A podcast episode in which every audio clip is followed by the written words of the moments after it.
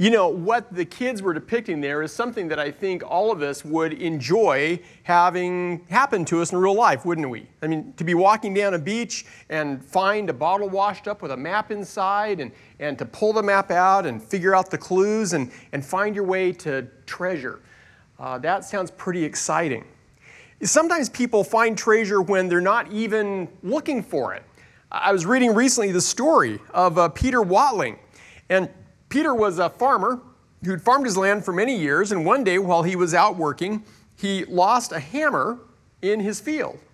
And uh, it, wasn't the, it wasn't that the hammer was worth all that much, but he was concerned that the next time he was working his field with his equipment, that that hammer might get picked up and cause some real damage.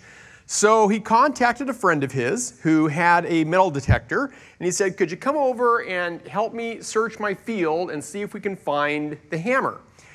Well, they searched, and pretty soon the metal detector started pinging pretty strongly. But they didn't find the hammer. They started digging down, and what they found was a little wood chest. And inside the chest, there were gold coins and silver jewelry and, and other artifacts. And it turns out this stuff dated back to the fourth and fifth century. And as they started searching through his field, they found that there were Roman artifacts all over in that field. And, and suddenly, losing that hammer was probably the best thing that Peter had ever had happen to him. Uh, years ago, when our kids were young, one Christmas, we gave them a trampoline for Christmas. Now, a trampoline is kind of a hard thing to give at Christmas because how do you hide the thing? It's sort of big. And uh, so, what I did was I waited till late in the evening, and we had some reason to keep the kids in the house. And then I, I had a friend, actually, Ross, I think you were the one that came and helped me put the trampoline together. And, uh, you know, I, as I recall, I think we finished the last part of the trampoline pretty much in the dark. But uh, in the morning, we had the trampoline ready for the kids. Well, we decided the way we wanted to give it to them was we let them open up all their other presents, and then their, their last present was just an envelope. And that started them on a treasure hunt. And they had to go from place to place and find the clues and figure them out. And eventually, they ended up coming to the back door, opening the curtain, and there was the trampoline. Uh, for us, we thought a trampoline was a good investment because we had a pretty small yard, but we had a lot of vertical space. So they could go as high as they wanted. We all like a treasure hunt, and, and we love it when we come across a great treasure. Christmas really is the story of a very long treasure hunt and a great treasure being found. The Old Testament prophets, if you read through the Old Testament, you'll see that they keep talking about a, a mysterious figure called the Messiah. Someone who would come one day and bring deliverance, one who would restore them and bring hope. And, and they dropped a lot of clues about how that Messiah would be recognized when he came. There are at least 40 prophecies of the Messiah throughout the Old Testament. And Jesus is the only character in history who has ever fulfilled all of those prophecies.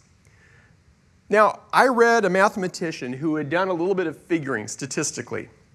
And he said that statistically, if Jesus had fulfilled just eight of those prophecies, and, and we're talking prophecies like that he'd be born of a virgin, that he would be birthed in Bethlehem, that he would be of the lineage of the tribe of Judah, that he would bring healing to the brokenhearted, and yet he himself would be rejected and betrayed, that in his death, his hands and his feet would be pierced, and yet he would be raised again to life. All of those things are in the Old Testament.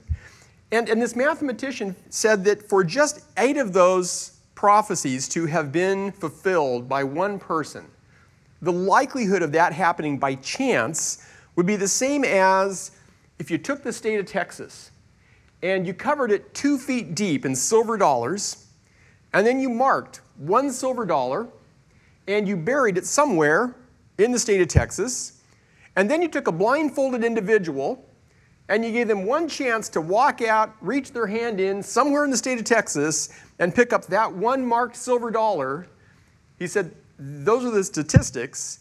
that just eight of those prophecies could have been fulfilled by Jesus. But it wasn't just Israel that was waiting for the Messiah, other people were waiting as well.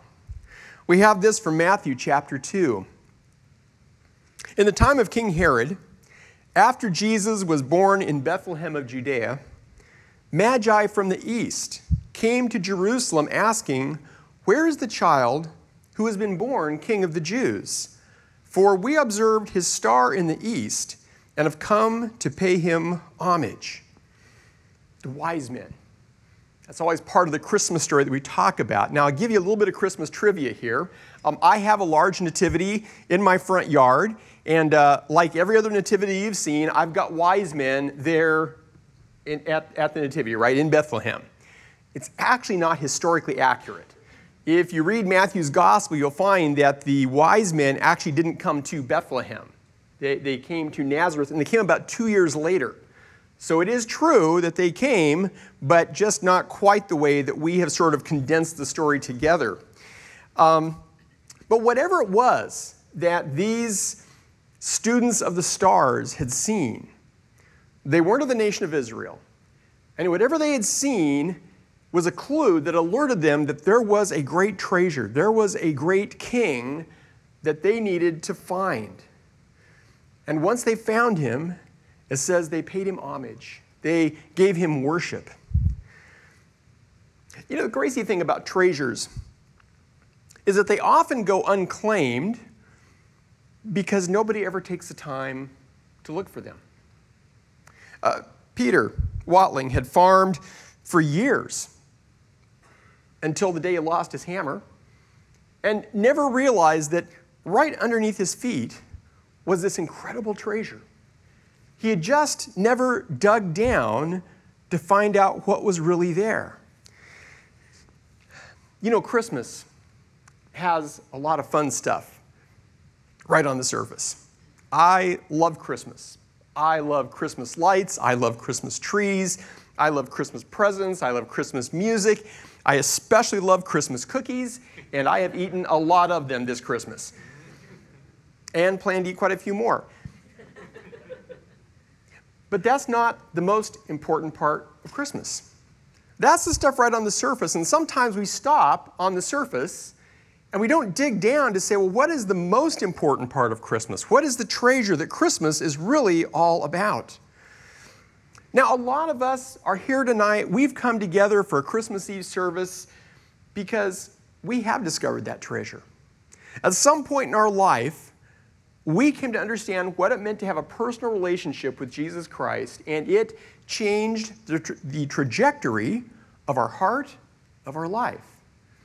And so we come to Christmas and we enjoy all of the fun surface stuff that goes on, but we also come to worship and to thank God for what He has done for us through His Son Jesus. But maybe that's not the reason you're here. Maybe you come to service like this more out of a sense of tradition. Or maybe it's because you just like the music. Or maybe it's obligation because it's family. And we all know how family can be sometimes, right? Yeah. Um, but whatever your reason is for being here, if, if for you that deeper meaning of Christmas has never become something personal for you, could I just challenge you to consider digging a little deeper, to find out who Jesus really is, to find out that he is more than just a religious tradition, more than just a good teacher or a good moral example he is someone great enough that Magi came to worship. He is someone powerful enough that he changes people's lives. And it's worth digging in. There are a lot of us here. Some of us came to faith easily, some of us have come hard. We've had to ask a lot of hard questions. We didn't just jump into faith with our eyes closed. We've looked closely at who Jesus is and not only have we found him to be a compelling person, but we found that he changes our lives. If you've been watching sports, uh, you may have seen some intriguing ads in the last few weeks, and you're going to see more of them, I think. Maybe you're going to be watching football on New Year's Day, and uh, you're going to see some ads, I think, that talk about Jesus. And they all have this tagline. The tagline is, He gets us. And they show people in all kinds of different life situations, like you and I have, and, and then they show how Jesus had life situations like that. He gets us, He understands us. See, the message of Christmas is that God, in the person of His Son Jesus, didn't stay far away, just demanding that we go find Him or that we somehow try to work our way to come up to His level or meet His approval, but that God came to us. And He chose to experience the world the way we experience the world. Happy times, but disappointing times too. Heartbreaking times. Times when others reject or don't understand. Times when others were abusive. He gets us. But Jesus didn't just come to sympathize with us, He came to rescue us.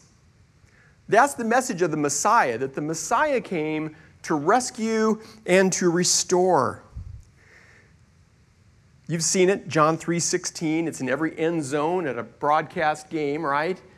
For God so loved the world that he gave his only son that whoever believes in him should not perish but have everlasting life. He came to give us a relationship that can heal, that can restore, that can guide us, that can give us an unstoppable hope for the future. It's no wonder that angels sang at his birth. So I trust that this Christmas will be a joyous one for you, that it will be filled with all the things that you love about Christmas. And I trust too that you will find and dig in to what is the deepest treasure of it all to know the one who was born in Bethlehem the one who was crucified at Gethsemane, the one who was raised from the garden, cruise at Calvary, the one who was raised from the Garden of Gethsemane, and the one who's alive today to give us life, to give us forgiveness, to give us hope. The prophet Isaiah said this long, long ago, one of those prophets that talked about the Messiah. He said this To us a child is born, to us a son is given his name shall be called Wonderful Counselor, Mighty God, Everlasting Father, Prince of Peace. Merry Christmas.